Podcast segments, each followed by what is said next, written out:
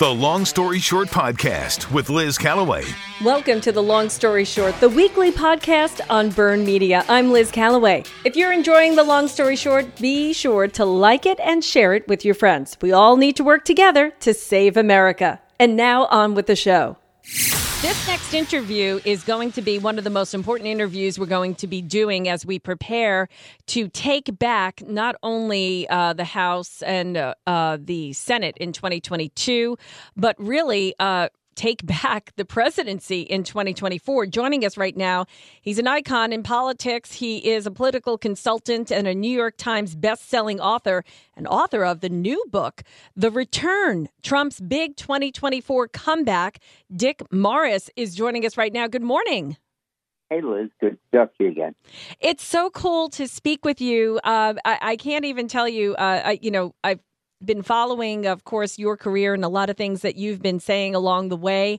Um, and we've gotten a lot of questions from our fans to, to ask you. But uh, before we get into that, what I really like to know is. Um, this book is almost like a handbook more so that it's it's not like your usual book this is a book yes. that's telling us how we're going to take the steps that we have to do to take back the presidency um, tell that's us more right. about this well, I worked with President Trump extensively, but secretly, in oh. the 2020 campaign.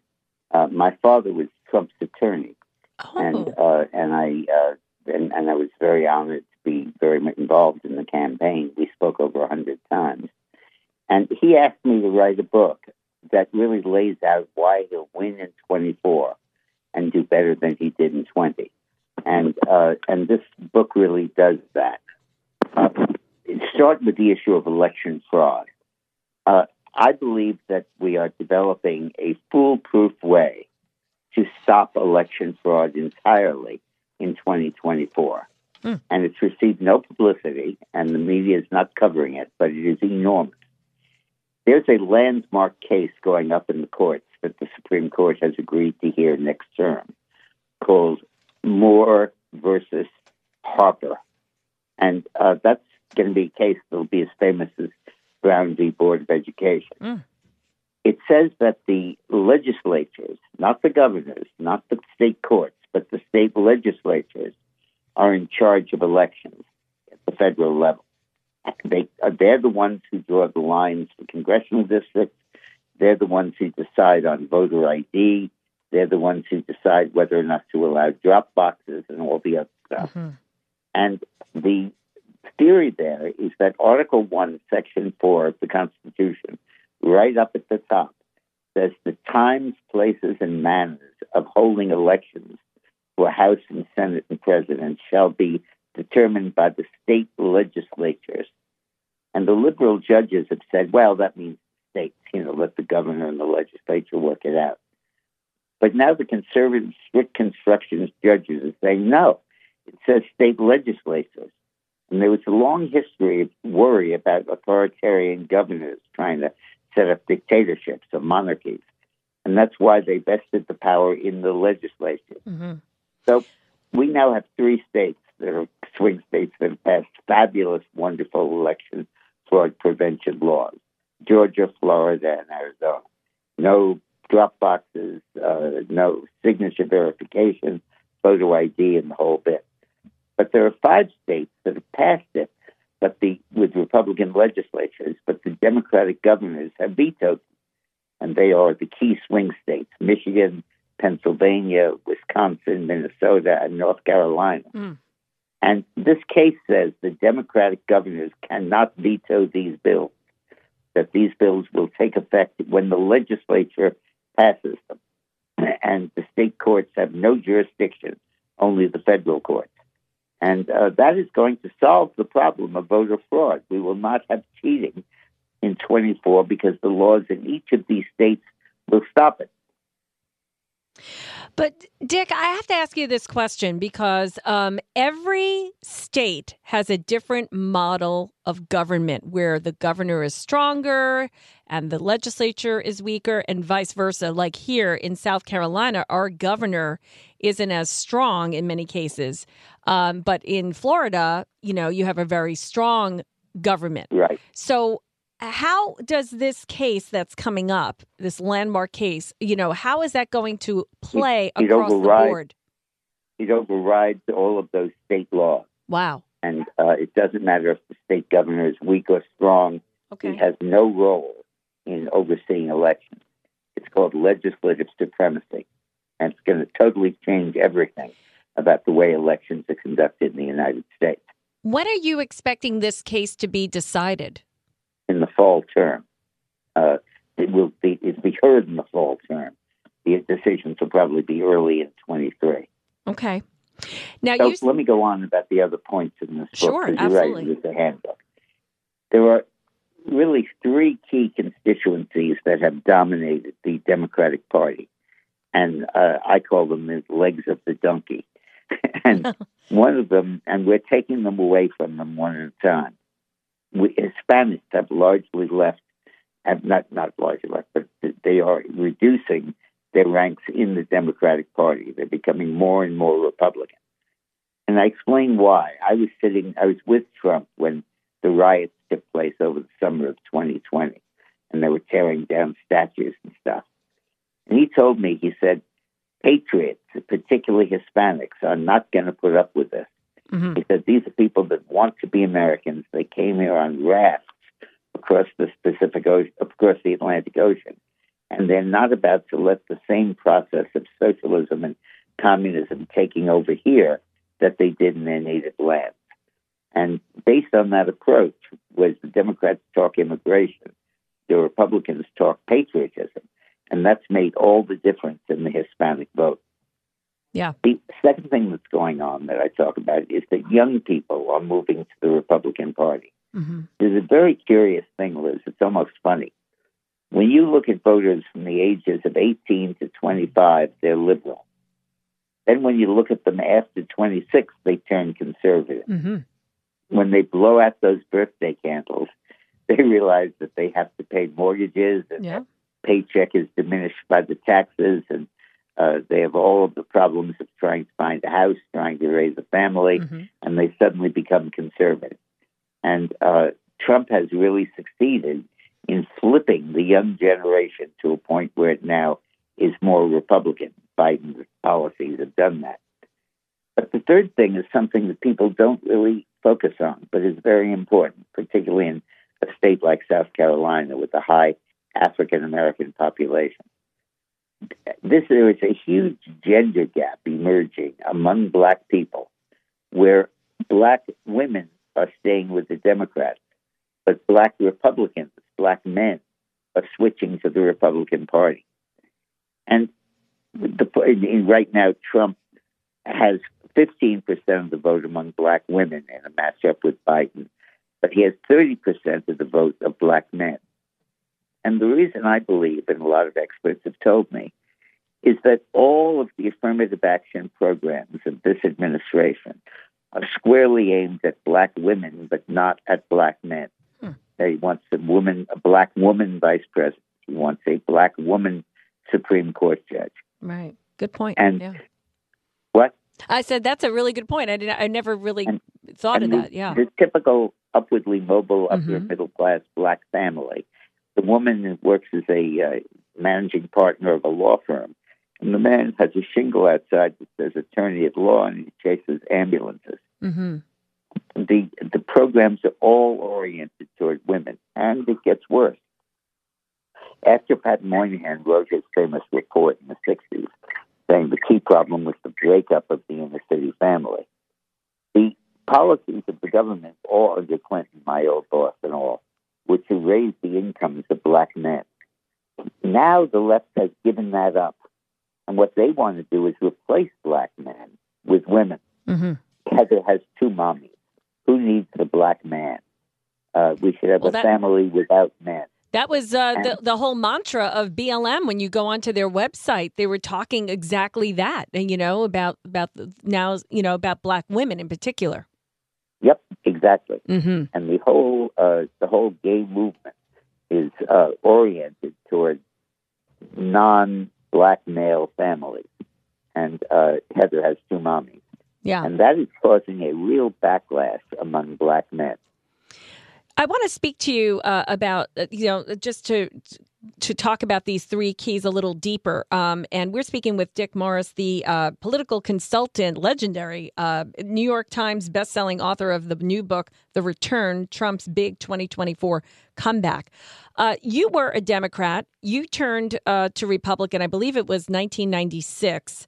And with that in mind, you're someone who did make that flip uh, what do we need to say to people? Because the three keys are you're talking about flipping, really. Um, yeah. First of all, Hispanics, and uh, second of all, you said basically millennials. That's uh, that's yeah. what we're that age group, that 27 year old age group. And also, you know, you're talking about the gender uh, black women. Um, so I want to focus on the millennials for a minute because they're the new upcoming group that are looking for those homes and, uh, you know, trying to make something out of themselves. They are the largest, or they're going to start outnumbering um, the largest population, which is the baby boomers in America. Pretty soon, the millennials are going to be. Yep. Uh, so, how do we reach them? You know what flipped you in 96. Maybe you can share that with us. And also uh, tell us what should we be saying? What are the words that we should be saying? I have a 27 year old. He's always been a conservative. Uh, but okay. but you know there are people that that you're speaking to right now whose kids have come home from college as complete liberals. Yep. Well, uh, first of all, let me account for it personally. I haven't budged an inch, Liz. I still believe everything I believed when I was a Democrat. It's just that the Democratic Party has moved so far to the left that the 50 yard line, which I used to inhabit, is now deep into the end zone. Mm-hmm. and, uh, and the Democrats have become so crazily left. The key thing about appealing to millennials is inflation and the gas prices, mm-hmm. not the social issues. Uh, they tend to side with the with the Democrats on issues like gender change or issues like uh, like um, uh, teaching about gay gays in school. But inflation and the gas prices are the absolute key to that group. They are literally watching their future melting away mm-hmm. as they see the prices go higher. And they have they have to pay off loans, they have to buy homes, they have to rent apartments, they have to move out of mama's house and get married, and they're suddenly facing practical reality. And it clashes with what they learned in school, and they are increasingly flipping from the Democratic Party to the Republican. All right. A lot of Republicans worry that these college kids will grow up to become liberals and mm-hmm. dominate politics. Not true. They change when they meet reality. They're also the ones that are having kids starting to go to school because that millennial group goes from 27 to like 35 or something. Um, and they're the ones that are having their kids going to school and they see that indoctrination happening and they're saying, yes. wait, we didn't, we, I didn't have that when I was in school. I mean, I, I didn't notice anything when my kids were going to school that that was going on like it is now. Yes, that's completely true. And they also had to suffer through the teachers union keeping schools closed during mm-hmm. the COVID period. That's right where for two years their kids didn't get an education. Mm-hmm. And they're feeling that and they're seeing that and they're feeling the Democratic Party and the teachers union betrayed them. So all of these things are moving in Trump's favor. What about the Hispanic group? Uh, you know, I uh, my husband is originally from Mexico, and from what I know about his family in Mexico is that they have a lot of family values, um, very conservative, mostly Catholic, um, and they come with you know these these these thoughts of not like the typical woke left. I mean, we must look like a bunch of crazy people, you know. Right. Um, so, do you, do you think it's more the cultural issues for Hispanics? Well, uh, I, I worked for. Uh, you know, I do international campaigns, Liz, and I ran the campaign for Vicente Fox mm. and Felipe Calderon. Okay. The, from the PAN, the Conservative Party in mm-hmm. Mexico. Mm-hmm. Yeah. So you're completely right. It's a conservative population. By the way, decreasingly Catholic and increasingly evangelical, mm. which is accounting for some of the shift. Interesting. Latino evangelicals are even away to the right of Latino Catholics. Mm-hmm. Uh, but the but the, the point about this is that the Democrats think the issue is immigration. The Republicans under Trump have come to realize it's not immigration; it's patriotism. Mm-hmm. That that the immigration is an experience in the rearview mirror for most of them, or their ancestors did it and they've been born here. And the thing they're concerned about is what's going on in the U.S. and the shift of America into a socialist country. They've seen exactly this process unfold in their native lands Mexico, Venezuela, mm-hmm. Cuba. Corrupt Nicaragua. governments, corrupt police, corrupt military. You're right. That's absolutely what, what seems to be unfolding in the, in the wake of by, January 6th. That sustain themselves by handouts to people and that causes inflation that causes the economy to fall apart. So they've seen this play before. Now, let's talk more deeply about black women. What are they looking for in a political leader? They, I, I feel that maybe they want to be seen and heard from. And I feel that we, as Republicans and conservatives, are not reaching deep into that group. Um, that's number one. We're not going to find people to talk to. I feel like we're not doing enough. And we're not supporting those emerging candidates from that population that are conservative. Well, well, you are correct that the Republicans are not doing a good job of reaching black women, uh, but they are doing a good job in reaching black men. And uh, I think that with black men, the issue really, they really are the social issues that dominate because they're being replaced by black women. Mm-hmm. Um, and and they feel that they feel ignored, they feel shunted aside, they feel not being paid attention to, and you see that in polling, and I think it's very significant.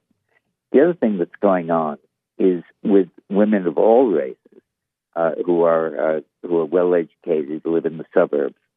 There's a push pull going on. On the one hand, they tend not to agree with the Supreme Court on the abortion issue. Mm-hmm. But on the other hand, they're determined to exert power over their children's education. Mm-hmm. And the education issue is, is prevailing. Yeah. Because, you know, they're, they're not having kids necessarily, but they do have kids in school. And they're demanding a role in that. When they see uh, critical race theory being taught or gender change being promoted, they absolutely have a fit and they demand a role. When Terry McAuliffe, running for governor of Virginia, said parents on, shouldn't tell schools what to teach, that's exactly the opposite of what most of these parents are thinking. And they're demanding a role in their children's education. And the Democrats are refusing it because the teachers' union won't let them. And the Republicans are in favor of it. One of the ideas I think the president is going to advocate in the future is that he's going to say that every school board in America should have a majority of parents on the board. Mm-hmm. Yeah. Absolutely. Absolutely. We've seen that unfold over the last couple of years. Dick Morris is a political consultant and New York Times bestselling author the return trump's big 2024 comeback is the book um, and and i feel based on you know now that we've had this conversation but uh, with the buzz i'm hearing about this book i really believe that this is a book that every political activist type of group should have their hands on it and and create this um, this grassroots effort focused, like more focused, not just like, oh, let's register everyone to vote. Like, that's not what we need to do. Yeah. We need to tell people why. We need to, we need to tell why that the Republican Party is going to be the answer to whatever issues are, are, are you're, that you're, you're right, facing. Liz. And we have to do one other thing. What's that? The Democrats got the votes in 2020 because they know what every pizza delivery boy knows, which is that home delivery beats eating out every time. Mm-hmm. So while the Republicans worked overtime to get our votes to wait in line for three hours at the polls, yeah. they came door to door with ballots and, bar- and loaned them a pen mm-hmm. and said, "Here, you can go back to your game in a minute, but vote first. Yeah. And we have to do home delivery of these ballots. Mm-hmm. We have to go door to door and reach the couch potatoes who did not come out to vote who were conservative Republicans. Yeah, and and it's you can do that completely within the parameters of the law. Yeah, you don't have to cheat. You just have to go to real live voters. We have to do the work. ID and get them to vote, but do it. Don't demand that they go out in the rain. Bring it to them. Mm-hmm. Well, um, I I hope that every person involved gets involved in this um, this book, and um, I, I, I just you give us the um, the pathway, and and I just wanted to go back to something you kind of dropped early on in this conversation. Trump asked you to write this book. You said. Well, I mean, not in the sense of a homework assignment. Okay. But we we talked about the importance of getting his message of how he's going to run differently right. out to the public.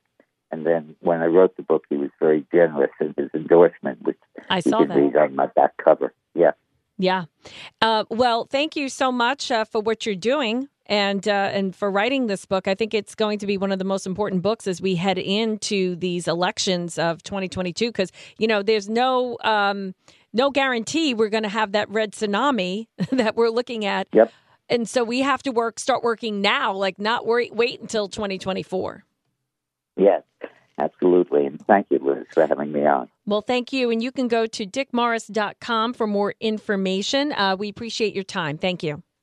Bye bye. The Long Story Short Podcast with Liz Callaway. Thank you for downloading Long Story Short. If you need to reach me, you can always email me at lizcallawayllc at gmail.com. That's Callaway with all A's. If you enjoy this podcast, please give us a review, like, and share it with your friends. Until next time, I'm Liz Callaway.